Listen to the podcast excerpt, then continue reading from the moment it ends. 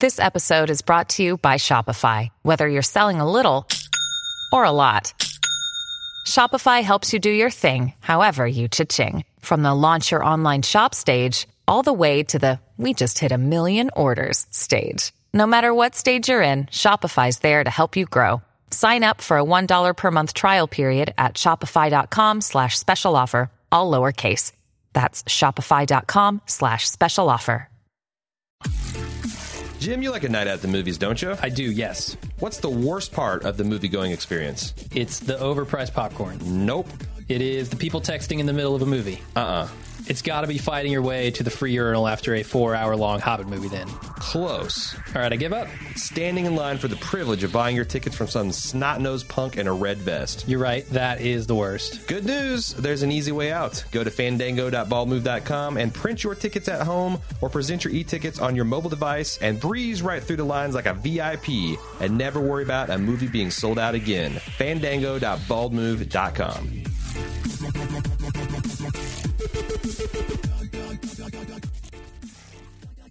Welcome to the Bald Move TV podcast, the officially unofficial podcast for all the TV. I'm Jim. And I am Aaron. This week we're talking about several shows, all from HBO, because we are HBO whores at this point. Most of the stuff I watch, I think, is on HBO at this point. HBO Go is just so convenient, man. Yeah, no. I swear we're not paid to say that. I know. Like, I just love it. I feel like that you have to pay a pretty steep price to get HBO Go currently. Yes. They're working on divorcing that. Mm-hmm. But I feel like that my HBO money is worth it just for HBO Go alone. It's incredible. Yeah. It's incredible. So we'll be talking about The Newsroom. We'll be talking about Sonic Highways, which is Dave Grohl's new thing. And we'll be talking about Olive Branch Kitty Ranch? Olive Oil Kitty Ranch? Yes, that's exactly right. Olive Kitteridge. Okay. Which I have not seen, but I've seen the other two. Yeah. So you'll kind of fill me in. I have no idea what that's about. Yeah, I can't wait to talk about it. I've been on an emotional roller coaster with that fucking show. Huh. Okay. I laughed. I cried. I paid $9.99 for HBO Go. Where do you want to start? What you pick. I pick. Okay, let's start with Olive Kitteridge. All right. We'll leave the Olive Branch for later. Newsroom. Okay. Let's start with the Newsroom. I really liked this episode. I did too. I started in kind of like settling in for a hate watch because they just opened up with Mac with her 9 bridesmaids, and it's like shit just designed to get me whipped up in a frothing lather. Yeah, that's the part of this season that I feel like I'm not going to appreciate in any way. Any part about the relationships. Yeah, I want to hear about the news. I want to see what they're going through in their jobs. Yeah, and it seems like they're possibly setting up another love triangle between Maggie, what's that guy's name? Patel something? No idea. No idea who anybody's name is, including Dan McAvoy. He's the Will McAvoy. Will, see, I have no idea who anybody is named. Yeah, I know. Like Sloane is the extremely attractive financial reporter. Okay, she's dating this douchebag, which I'm going to call the douchebag with the slick back hair. Yep. Yeah. And then you've got was it Sam Watterson? He's the prosecutor from Law & Order. He's got that. So yeah. Oh my God, this is going to be actually worse than I thought. I was kind of jarred by some of the inappropriate comedy. Like they're given the context is the Boston Marathon bombing, and Will is giving this comic relief, bumbling, motivational speech to the troops for this event, and it felt kind of gross. But by the end of and I don't know what you would think if you were a Bostonite, because I know that's still a pretty raw wound for them. Sure, but it just felt kind of somehow inappropriate. But then by the time, like I love everything about the actual news reporting aspects of it. This is like how you wish news was ran, how you wish news was handled, how you secretly hope that the people that are making the news, and then you watch like all the major networks on election night, and they're just They're so bad. Yeah, they're calling the election before there are any results in. It's like not even that. It's like their magic walls and their big boards and their all this stuff, and it's just all the same, and it's just so artificial and so on point branded. It's I just feel like journalism is in a crisis today. Sure. And that's kind of what this is about. I mean, this whole show has been about that. But didn't you think it's interesting because the crisis is the old school journalism is corrupt and a dinosaur, but new school journalism is essentially a digital lynch mob. And they made that point very well about how like Twitter and Reddit wrongfully accused a man who had nothing to do with it. Mm-hmm. And forced the law enforcement agencies to disclose information before they wanted to, just to quell the mob. That's a huge problem. Yeah. But on the other hand, mainstream media does a very terrible job at doing any kind of, persistent, in-depth reporting on anything. It's very surface level. Oh, we're shocked about this tomorrow or today. Tomorrow we'll forget about it. And I don't know how you do that. I don't know how you fix it at this point. Yeah, I mean, so that's partially a symptom of the 24-hour news cycle. I mean, that's a problem. There are outlets who are doing it right. I think, like, New York Times is still one of those that is doing investigative journalism in a very, very good way. They're even struggling, though. Even though the work that they do seems to be really solid, they're having trouble staying afloat and being able to do that work financially. So, Aaron Sorkin obviously has an opinion on this. Sure, he takes a stance, like you said, that the kind of Twitter, Reddit crowd just going rogue and doing whatever they want is a very bad thing in a lot of cases. Yes, they did break the story first, but is that all you care about in your news? Hearing about it first. I would rather hear about the correct thing, and that's kind of where Will's coming from, and everyone in, what is their network, like AEN or something like that? ACN, I think. ACN. Everyone in that network is very concerned about getting the facts correct. Sure. And that comes before everything, and I think it should, right? Because you see the consequences in this episode of not getting the facts correct and jumping to conclusions. And that becomes a massive problem for real-world people. But then you also have the character of Dev Patel. That's not his character. That's who portrays. I'm not sure exactly what his name is. But he's very new media. Everybody kind of makes fun of him. And he's also conspiracy theory. Yeah. But on this, in this area, he kind of finally pays off. And there is a little bit of this, what's the Julian Assange... Yeah, WikiLeaks sort of deal. Mm-hmm. Open secrets type of thing where, we heard the term air-gapped computer about 1 million times this episode. I'm super interested to see where that goes. He got himself in a lot of hot water at the end of this by having accidentally committed espionage. Yeah, essentially, by just suggesting that they put it... It's like, I think the guy's having... he's giving the guy technical support, essentially. Yeah. But now he no longer went from a disinterested party accepting information to actually requesting this information. He asked for a couple documents, and that's... Which, another thing I think this episode did a great job is setting up multiple horns of dilemmas for our cast and crew. And that's something I think this thing has struggled with for many seasons, that the stakes seem to be largely Will's ego or Jane Fonda's pocketbooks. Mm-hmm. Whereas now it's like that stuff is all aside. Everyone's even the top corporate people are committed to doing the news right. But the company seems like it's under attack by some sort of insider trading, hostile takeover. Yeah, and they're in financial hot water in this episode. Like their numbers are down. They didn't hit anywhere near the goals. Did you get the fact that this is a manipulation of the market? Yes. That Sloane's uncovered? Sloane, has uncovered that. Sure. I got it. They set up a lot of cool stuff that I'm really interested in. Like, I actually care about some of these characters now. Mm-hmm. Even having not seen season 2, just coming over from season 1, there's still a lot of people in there. I don't know if her name is Chloe or Zoe or Doe Eyes, whatever. The girl who's working out in this episode. Oh, the blonde girl, Maggie. Okay. Who went full... So what you missed last year is there was a foreign... Did she have a nervous breakdown?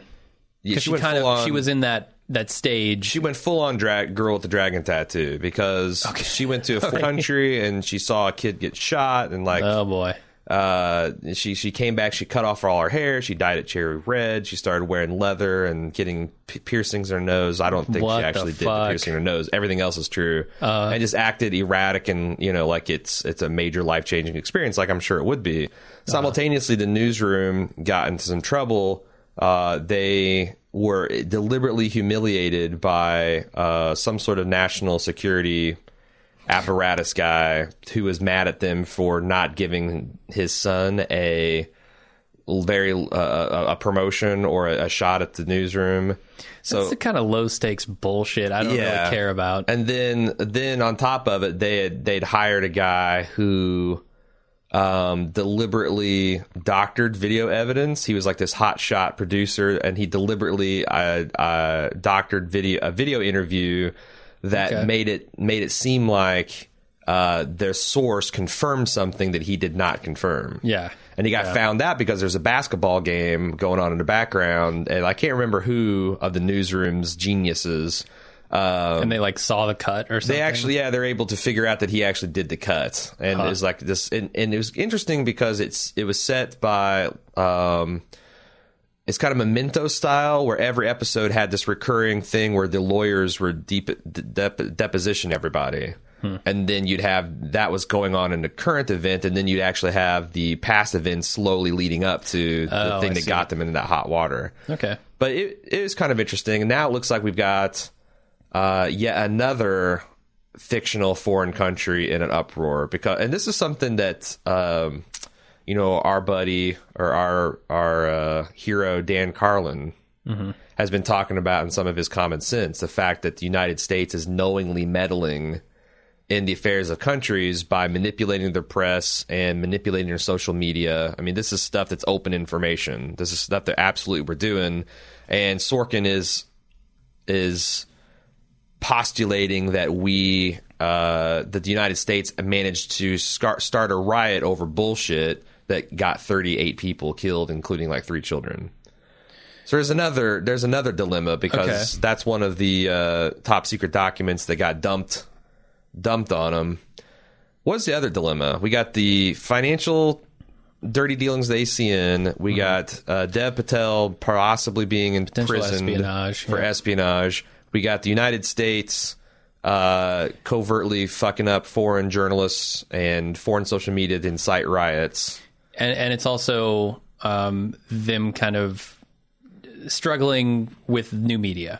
That's kind of the other dangling thread that we talked about. And will and Mac be able to resolve the crazy struggle between 9 bridesmaids and Will having no friends, and will he be able to that? Will he be forced to eat Band-Aid flavored bacon for the rest of his life? And I don't care about that. Will Maggie, Jim, and Dev Patel have another fucking love triangle?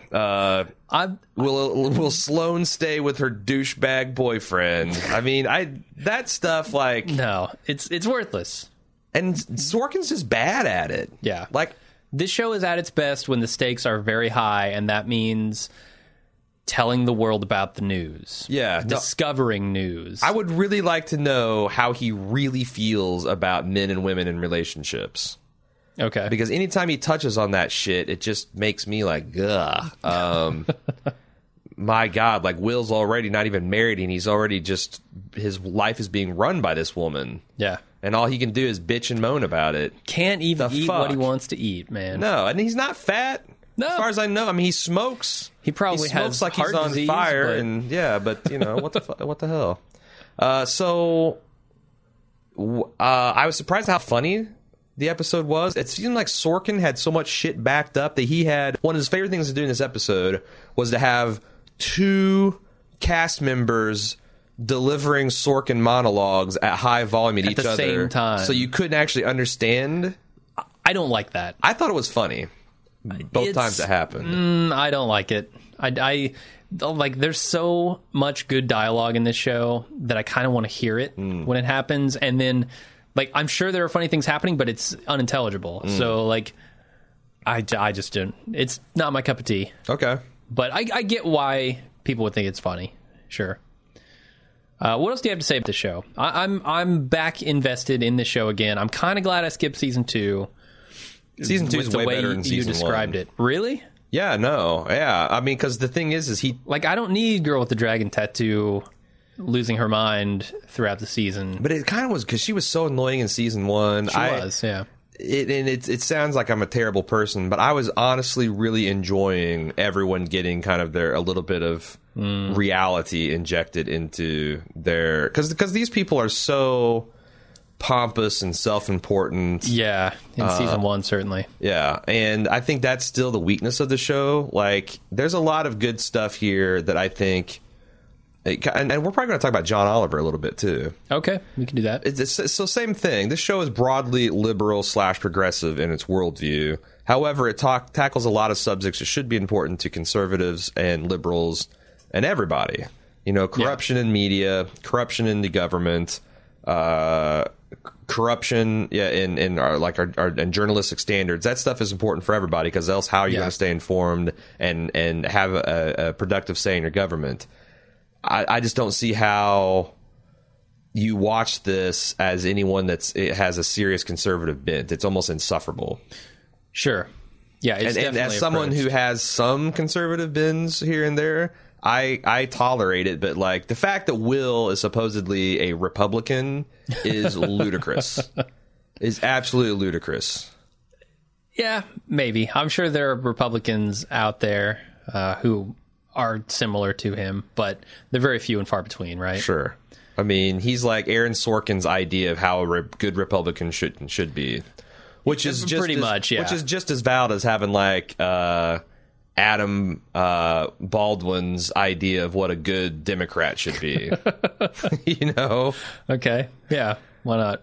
Anyway. Okay. We can move on from the newsroom. I might check in with it. Maybe. I don't know. I'm going to be watching it because I think it's super entertaining, but I don't know if we'll be checking in on it. Yeah, Dave Grohl's Sonic Highways. Sonic Highways. So I'm a huge Dave Grohl fan. I am since Nirvana days. I am a minor. I'm a lowercase Foo Fighter fan. Okay. So I have a lot of respect for this guy and his dedication to his music.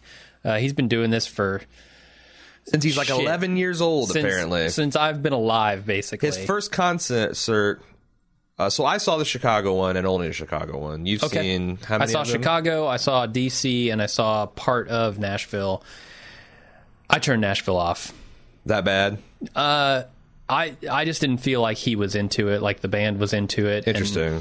And when they started going through and pointing and saying, I have no fucking clue who those people on the wall of the Grand Ole Opry are, I'm like, oh God. Kind of like when we're like, we have no fucking clue who the people on this television show is. People just start switching off the podcast. Pretty much. Why are we listening to these guys? Yes, kind of. So I have an enormous amount of respect for Dave Grohl and his dedication to music, and it shows in the first couple of episodes. He knows who the people in the scene are. He has lived worked in the area. He loves punk music. You can tell. Yeah, I think that was interesting that he played at a prominent punk venue with a true boy band. Like, I think the oldest member was 13 when he was 11. And it's somehow on television. How does that happen? I don't know. And it's funny because they actually sounded like a credible punk band until their front man opened his mouth and you could tell he hasn't been through puberty yet. And I'm like, how is this stuff not booed off stage? Well, I mean, that's the thing. At the time, it was just punk was like this really solid community where you're punk, I'm punk, let's be punk together, you know? Can I say another thing that you just brought up that really set my teeth on edge? Sure. The word scene. And how many times the word scene and people in the scene and the scenesters were used. It's like one of those things where I just want to roll my eyes. Like, there's, you know, the scene in Chicago at the time was only really 70 people, and 60 of those people were in bands. I'm like, oh, God, so it's everybody. I just imagine a chain of 60 hipsters with their heads up each other's ass, like a human centipede eating its own tail. Man, scene. So when Dave Grohl says scene, I don't think he means the scene that you're I'm pretty sure he does. I'm pretty sure he does. He... Scene has gotten a negative connotation in a lot of people's minds, yes, because of, you know, scene, like scene is kind of its own genre now, which is weird. It's like this not quite emo sort of hipster-esque. Sure, but there's been a scene. I mean, like, you know, the... but he's just using it to describe the community in a specific area around. Yes, that's how I'm using it too. Specific music. I feel like scenesters have always been idiots and assholes. Like, you go back to the 70s and you go back to the 80s with the rock bands and all that. It's just, not my scene. Okay. All right. Like, I'm just, that's the other thing. Like, when I was watching the show, I realized how not in the music I am. That's what I think is the main problem here. Like, I've never seen a rock and roll documentary, even on bands I'm wildly popular. I mean, I'll go see concerts, but I don't really... Like, in television, I love hearing how it's made. I love hearing influences. I love hearing about the production details. Music, I just enjoy it at a very surface level. I like it in my ear holes. Huh, okay. I don't really give a shit about what the artist was thinking or doing or whatever when they're writing it. Interesting. I don't know why that is. But, I'm not defending it or saying that's the way it'd be either. No, and it's just, you know, everybody's going to have a different level of attachment to specific things. Dave Grohl clearly has a solid attachment to music. He's been doing it his entire life, and it comes through, I think, in this documentary, especially when he's talking about punk and early kind of alternative rock, as some people call it.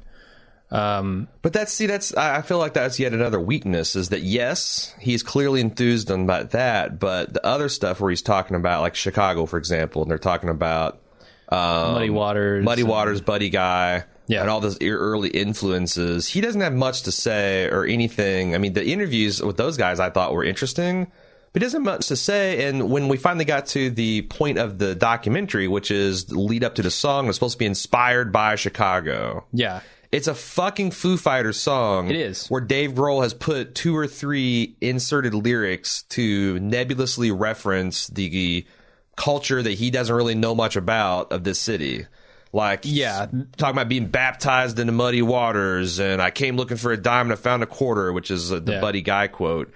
That's it. That's fucking awesome line, but you're right. It doesn't feel like the music itself is inspired by...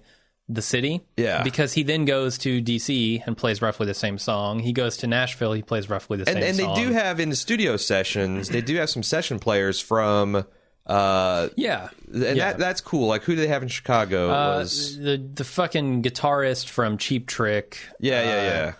I forget whose name. I don't remember. But then they have Steve Albini, who is the famous producer from Chicago who produced like an early Nirvana record, and it was In Utero, right? I guess it wasn't an early Nirvana record. It was one of the later ones. Follow-up one, right? Well, there was Bleach, which was before Nevermind, and Nevermind, and then In Utero was after that. You know so much more about music than I do, dude. 94. Nirvana was the shit. Sure, like I could not get enough. I had it in my 6 disc changer. I just didn't, you know. And that's what, like, of the 6 songs I can play on guitar, 4 of them are Nirvana songs. Yeah. They're very. Some of it is very easy to play. Yeah. And I've just always been into music. Like, I was taking piano lessons when I was 6 years old, and got into guitar when I was early teens. No, you and your brother have always been musical prodigies, as far as I can tell. I'm not a prodigy, but... Yeah, you are. I just practiced a lot. You just failed to live up to your potential is what you've done. You're right. You're absolutely right.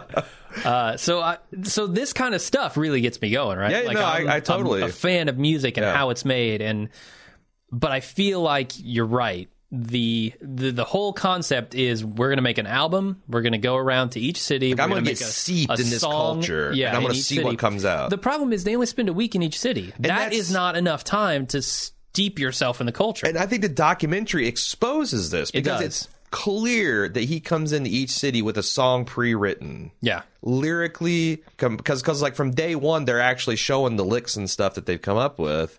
There's no, like, collaboration. And then at the very end of the episode, you can see him whip out a notepad for show and scratch a very few lyrics that makes a tenuous connection to that scene. To me, I was expecting, like, the fact that they were only in each city for a week, that's basically long enough to get the track down.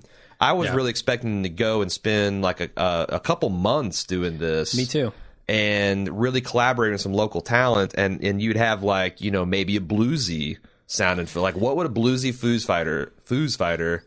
That's the thing. Foo Fighters have so much diversity in their sound. Yeah, sure. It's just not on display in any of these first few songs, right? Which is very surprising given the material. Yeah, and I feel like maybe they're doing some weird stuff with the documentary where, okay, we know we've got X amount of episodes to do.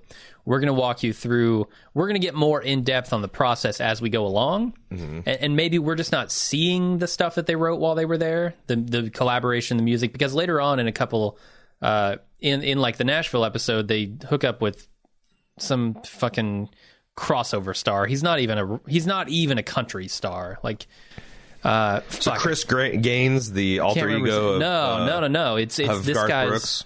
This guy's doing Taylor Swift covers of Inner Sandman, and like, oh, okay, that's not country music. This guy's not playing country. He's a crossover artist who is more into rock than he is into country, as far as I can tell. But there they get into kind of the collaboration process, and they're working with this guy to write a song. Classify like Johnny Cash. Johnny Cash gets away with doing that shit. He has a very country sound. He's the whole point they make in Nashville is that the point of country music is the story. So like the song, like crafting a good song is important, but the story is really what makes your country music song good. And Johnny Cash had that in spades, right? I mean, shot a man in Reno just to watch him die. Sure. That's a hell of a lyric. Yeah. It tells you so much about what that story is about. Who doesn't like Johnny Cash? No one. And that's why Johnny Cash can record Hurt. Yeah. And Rusty Cage and all that shit. And it doesn't seem like a stunt. Yeah. So I don't know. I'm not totally sold on this. I think it doesn't have as much heart as like Sound City had, which is the documentary he produced before on their last album, where they went and they produced in this very famous studio, which they recorded a lot of Nirvana albums in. And I think maybe Nevermind itself. But it was a super famous studio. Stevie Nicks recorded there, like tons of people. Uh-huh. And that, you felt the heart. You felt like Dave Grohl knows this studio. He knows this music.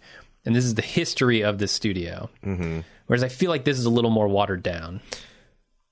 Really, this feels like it would be better served that they just divorced it from the Foo Fighter album and just had Dave Grohl, Neil deGrasse Tyson hosting Cosmos style, an introduction to musical history from all over the United States. That would be something. Dave Grohl cool. On a Starship of the Mind or whatever, a guitar of the mind, or a snare drum of the mind. Yeah, and you can have like what is the calendar called? The calendar creation, or like the calendar of the cosmos, or something. The cosmic calendar. Yeah, you could have like the cosmic scale where Dave Grohl is playing up. Yeah. This is when jazz was invented in 1873. The A sharp is But yeah, because that stuff I thought was interesting. Every time they got down to just, you know, I guess recording the album, like which is the last 15 minutes. It seems like of every episode. I only watched the one, but it seems like these are clearly formulaic. Mm-hmm. You know, the first like 5 minutes is talking Dave's personal connection to the city, which some cities, at least it seems like he's kind of tenuously connected. Nashville, he has no connection. Right. And then you've got 30 minutes. And he says it. He walks into that guy's studio and says, "I've never heard one of your songs. Let's produce your record." What? Right. What? Right. So that's like, that's reality TV stuff. It feels like it. Yeah. Yeah. So what's your overall? How many episodes are there? Like 10? There are so far 4. I don't know how many there are going to be. And you've seen 3 of them? Seen 3. The next one is Austin, which could be interesting. Austin's an interesting town. Yeah. And it seems like it's such a mongrel town, too. I wonder what of its own identity it has. I don't know. I mean, they got the Austin City Lights. And like I've never been there. Yeah, the Austin City Limits. Or Limits, yeah. I think. They've got a lot of really cool festivals and things going on there, and it's a huge art scene. Mm-hmm. But yeah, I might tune in to hear that one as well. I kind of was really interested in Nashville because I hear he like interviewed like Dolly Parton and some of these others, and I always think she's a hoot. So I might go back and watch some of this, but it's definitely going to be like with fast forward in mind. Oh, okay. Because there's a lot of things I can just tell I don't give a shit about. Like the songs he comes up with are badass. I love Foo Fighter songs, but they don't seem to have much to do with the city. What do you think of the Something from Nothing? That was the one in Chicago? Yeah.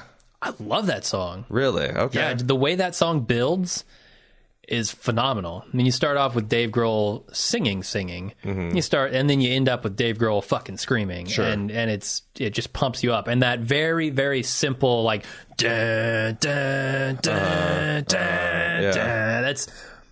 so simple, but it's so powerful too. And I don't know why. I thought it's a good song. It's a good kind of like, you know, sports arena already. Like I can see that on the as one of the cover music for Madden 16 next year. Okay. Cool. But I guess the whole time I was watching it, and I never heard it before. Has that already been released? Yeah, that's on the radio. Okay. Well, like when I listen to the radio. Right. It's on Spotify's Top 100. I might hear it there, Jim. I don't know. But anyway, it's like I was just waiting for the influences, and I was trying to listen for the influences, and there just wasn't. So I guess I felt like it was a weird experience for me to be looking and just waiting. It's like, oh, there's really literally only two or three verses, not even verses. What do you call one line in a verse? Lines. Two or three lines reflecting the material I saw in the previous 50 minutes. Yeah. No, you're right. You're right. But anyway, okay. Should we talk John Oliver or Olive Kitteridge? Whoa, I'm confused. John Oliver Kitteridge. Olive Kitteridge. Let's talk all of it. Okay. All of the Olivers. Uh-huh. Olives and Olivers. Let's talk about John Oliver, because I've not seen Kitteridge, so... John Oliver's first season was a successful experiment. Hell yeah. I was concerned watching the first a couple ones, and I still think his show is weak when it's trying to do like a cornucopia or several topics, several weak topics. His show is best when he takes nearly the full half hour to just plow into a single thing in depth. Yep. And there's also a lot of things like... I haven't seen them all. I haven't seen the finale. But last night I managed to squeeze in the one with Ron Swanson, Nick Offerman. Oh, yeah. That was an awesome bit. Uh-huh. But like many Saturday Night Live ones, it way overstayed its welcome. Yeah, I think so. And they had, what's it, H. John Benjamin? The guy that does the voice for Archer and Bob's Burgers. When was he on? He was the husband. No, yes, that guy is Archer. You didn't recognize Archer's voice? Huh? I know he looks like a hedgehog. Yeah, he doesn't look anything like those characters. No, he does not. Holy shit! No, he does not. No, the visual was throwing me off. I didn't even. No, it totally, imagine. Especially when you start talking about his mother. I got a huge Archer vibe. Archer's about to fixing to come back in January, I think. Oh, I can't wait. Did you get to Archer Vice last year? Not all of it. I got through like half of it. I think I think the springtime madness hit in, and I lost track the last 3 or 4 episodes. But I hear they're going back and rebooting it back to a spy show. All right, perfect. Yeah, I don't really care. I just like that show. So that that's a perfect example of a skit that was like 6 or 7 minutes long that could have been a nice tight 4 or 5. And a lot of the things where they do pre-produce stuff, like I felt the same way about, I forget who was running against Mitch. Was it Mitch O'Connell, the turtle, down in Kentucky? There was a young woman running against him in the Senate or the House. I'm not even sure which. I'm such an informed voter. But they did this Cole thing where they're like, you know, dueling Cole, you know, Cole's good, commercials, Okay. And like what she's going to do to the Cole, and it just felt like it just went on for way too long. But then the stuff he's done about law enforcement and the militarization of our police and drug policy, and even the stuff like taking down the Miss America pageant, net neutrality, and net neutrality did a good job on. And that's another thing where this show is extremely liberally biased. Sure, however.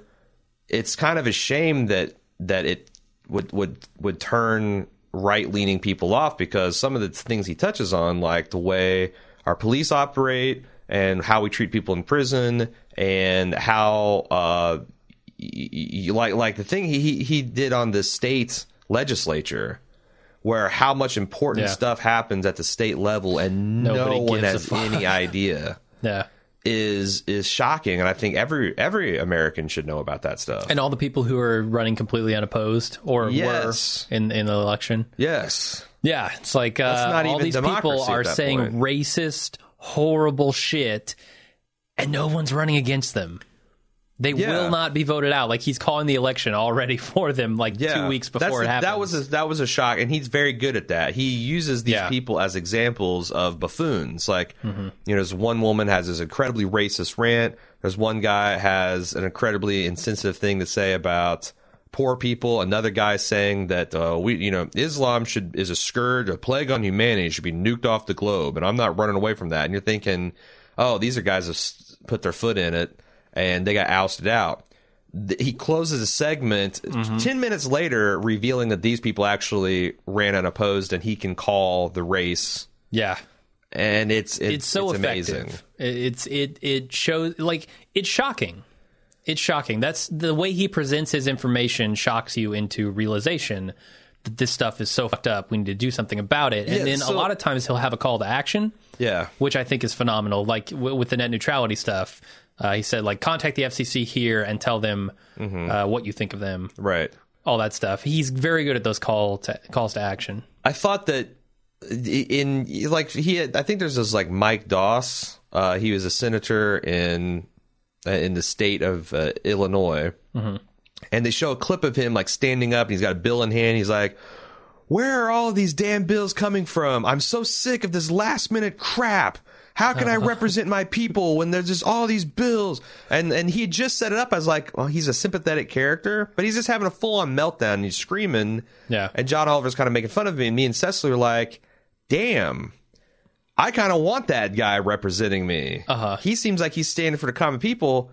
I don't think John Oliver did a great job of connecting the dots, but after the show's over, I researched that guy. He's actually famous for gutting Illinois' pension programs and retirement accounts, and he's actually fucking the people. Huh. But in fact, the person he was running against used that as an example of a negative campaign ad. Like, do we really want this guy in Washington?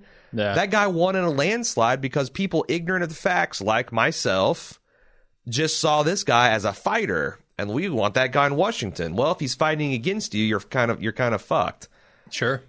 And, man, I don't know how you solve that problem with the American democracy. That ties, like, right back into the newsroom, right? Yeah. Like, the media will focus on, look at this guy's crazy rant. Yeah. He must be an asshole. Even if he were doing good things, that's not what they're going to focus on. So you're going to say, I don't want that guy in office because he's a lunatic, or he's a fighter for the people. I want him in office. Like, it's all spin, and it's all contextual. And if you don't do enough research and you don't get the facts, you can't tell the full story, and people can't be informed enough to make their own choices. Yeah, but I mean, I don't. The other interesting thing about the American form of government is, because I got in a debate about this on Facebook with our friend Ian. Mm-hmm. There's some people that say, like, well, if you're not informed, you should stay away from the ballot. Sure. You know, and it's a way to, like, discourage people from voting. On the other hand, the one benefit of our broke-ass two-party system in the United States is that it's very easy to make snap decisions about candidates. Like, broadly speaking, if you want certain things emphasized, you vote Republican. If you want certain other things emphasized or are important to you and protected, you vote Democrat. So you don't need an incredible amount of nuance or understanding of the issues to just go there and vote a straight party ticket. And mostly you're going to be acting in your best self-interest. Mostly. That's the only thing that's good about a two-party system, because everything else about it's terrible. And in fact, when you really start thinking about it, anyway, I'm pretty... Yeah, it's depressing when you start thinking in depth about it. But the fact that there was many, many people on media saying, you know, kind of subtly discourage people that are they're uninformed from voting in midterm elections, which almost no one votes in anyway. It's I don't know. I just that didn't sit well with me. Sure. But anyway, I really like John Oliver's show. There are some speed bumps that he hits every once in a while. Yeah. makes some mistakes. The stuff he does with like live bits where it's raining balloons or confetti or some shit, and there's a unicorn dancing around. Those things aren't interesting to me. Or they're not particularly funny. Yeah, where he had the like 100 scientists on the stage. Yeah. And another thing, it took like six. That's a bit. That's a sight gag. Yes. And now you turned it into a 60-second segment. Yeah, too much. So those are kind of the speed bumps along his road. But I think when he knuckles down and he takes on a topic, there is no more effective show than John Oliver for getting a point across, a very important point. Yeah. And I think that a lot of Americans, regardless of political affiliation, need to get behind some particular things. Like net neutrality might be one. What to do about the overreach of power of our police and the resultant how the war on drugs has really destroyed American civil liberties for everyone. And I just wonder, if there is a market for a truly moderate show that like I'm not going to get into the partisan parts of this. I'm only going to talk about things that everyone can agree on, like. We need to somehow get money out of politics. Okay, there's a 0.1% of the population that doesn't want that to happen. But everybody else, it seems very unfair that, they can disproportionately, for very little money, in their grand scheme of things, affect politics, especially at the state and local level. It's amazing how little money it takes to buy off someone sitting on this like your state representative branch or your state senate. When he did, what was it, the Michigan just like $12,000 election, like that shit was so fucked up. Mm-hmm. The stuff he did about the unions and like I couldn't believe, like I remember hearing about it at the time and going, oh man, Michigan is going to lose some rights for their workers probably, right, and thinking that's a bad thing. But I didn't realize how deep it went. I mean, when you're talking about the Koch brothers getting involved and the top 10, 9 of the lobbying groups are Republican, and the only lobbying group in there that is not is the unions, and now you're squeezing them out, not allowing them to lobby. That doesn't leave any room for dissent. And that kind of shit is scary. Sure, and you wonder why it is that the Democrats have been so badly outmaneuvered. Well, there's a lot of money on the Republican side. I truly don't believe there's a massive spending advantage that the Republicans have. I feel like that there's just as much money out there for Democrats. It's just not, for whatever reason, the Democrats never feel, to me as a moderate, like they're as passionate about their core things and the things that the core constituency wants as the Republicans are. The Republicans always seem very unified and on point in the message and organized in a way that Democrats, every once in a while, they get a grassroots enthusiasm, but it's an enthusiasm thing, which is very ephemeral. Mm-hmm. It's not like deep core convictions or, something that they're passionate about or something they're afraid of. It's just, I don't know. Yeah. I'm not sure why that is. We're not going to solve it on this podcast. Sure. But yeah, I really like John Oliver's show a lot. Well, let's move on to Olive Kitteridge. Okay. So Olive Kitteridge is a show. It was a 4-hour miniseries that just wrapped up. It's based on a novel by Elizabeth Strout, and it's set in Maine. It starred Frances McDormand, which you know as Marge Gunderson from Fargo, okay, the movie series. God damn it, almost fucked it up. Yeah. And it's got Richard Jenkins as her husband.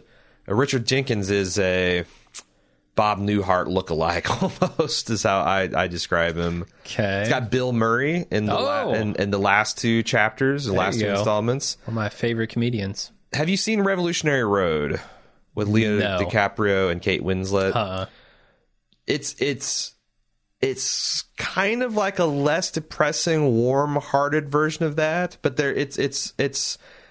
you're looking at 20 years of these people's marriage, okay, and she's kind of like some kind of borderline narcissist personality disorder, and he is just a relentlessly positive, cheerful guy who loves her. Okay. And she is cruel to him. She's cruel to her son.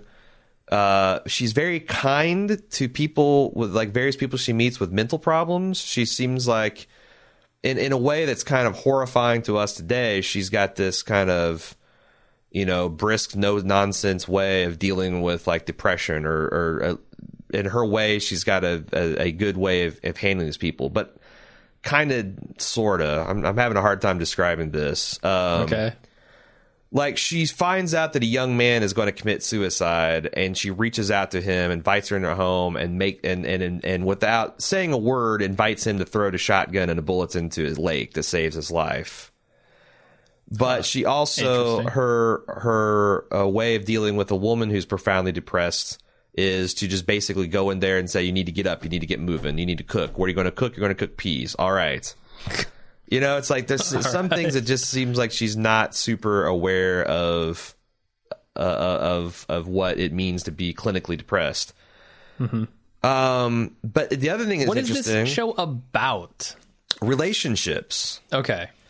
And there's this. They set up this thing where in the first hour, both her husband and her are seriously contemplating being unfaithful.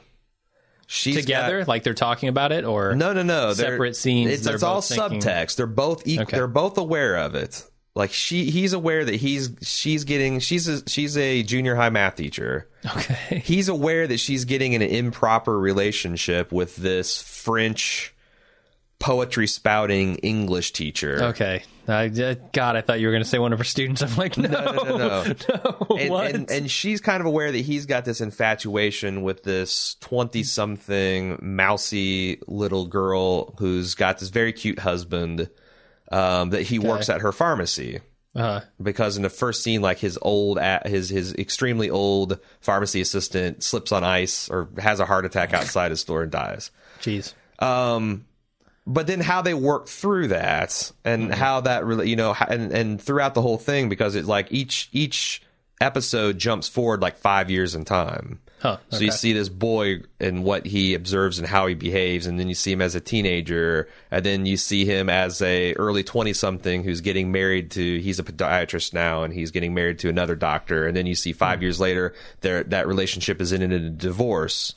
And many, many things happened. But what really what I was not prepared for is how much this Olive Kitteridge is my fucking mother. Ooh, that's scary. Like the way she treats the father, her husband, the way she interacts with her son, the way like she's always tearing down people in this very passive aggressive way. There's a conversation in the third installment that, or maybe it's the fourth one, that her son, after he's been through years of therapy, has with her, that is almost word for word one of the last conversations I had with my mom, except for there's a lot more terms like Sovereign Lord Jehovah thrown around in my conversation. Other than that subtext, it was word for word, and it was... It in a weird way, I feel like has done a lot to kind of heal. I mean, I'm not super bitter about this, and in many ways, I kind of cope with my life by, for all intents and purposes, pretending like my mother's dead.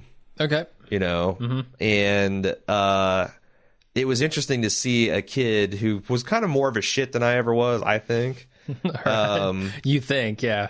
But maybe not. But it's kind of see this adult that's a lot like me struggle with almost identical issues. Yeah. And I felt like if you don't have a parent that's like a massive raging narcissist or delusional, you probably... I can't imagine liking this because it's just so raw, the terrible things that these characters say to each other. But then there's also these like moments where...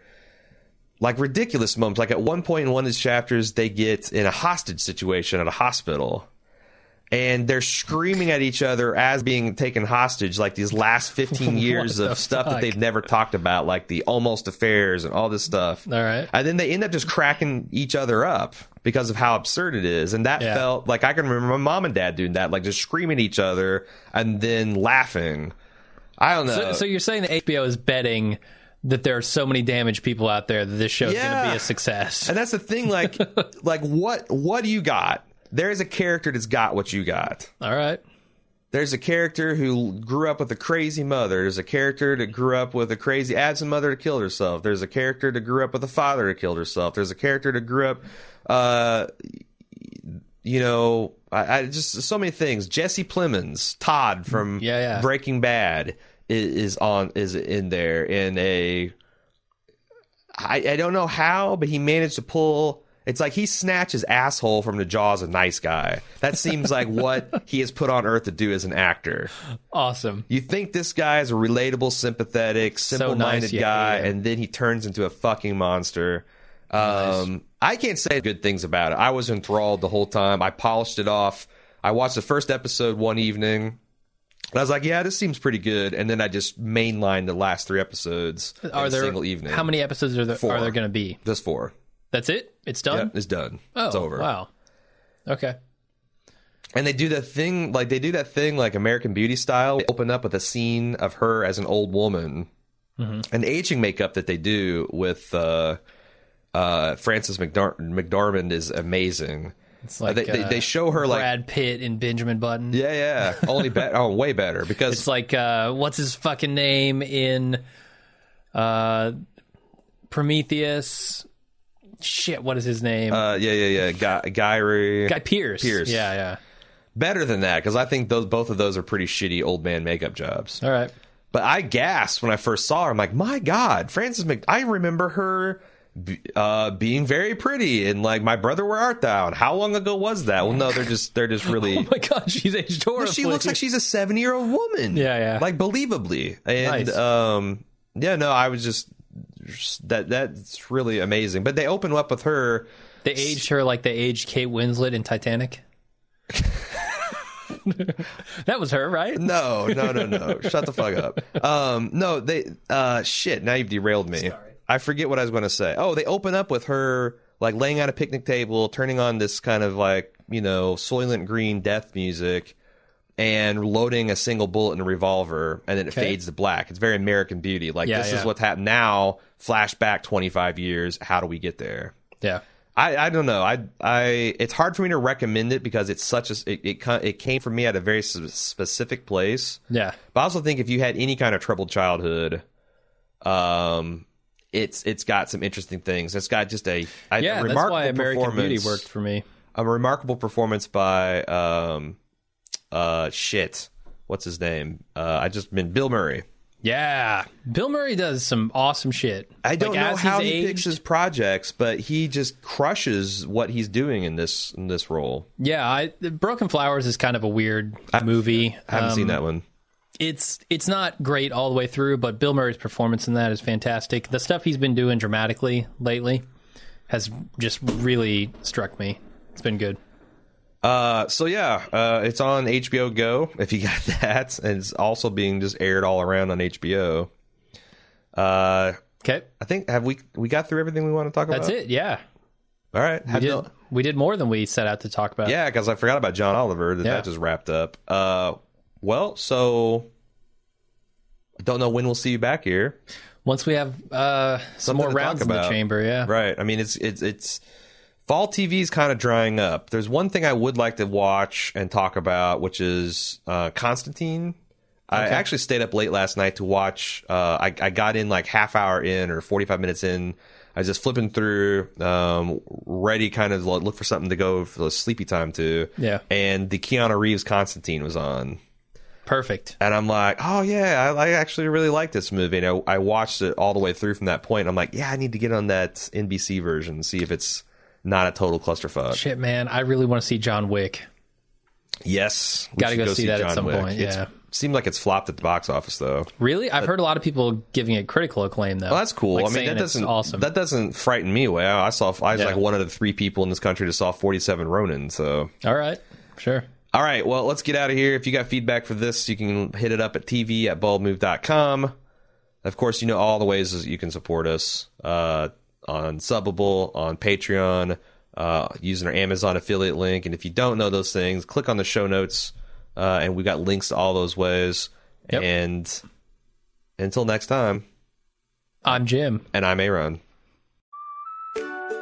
You're obviously a Bald Move podcast fan, but were you aware of the breadth and depth of our coverage?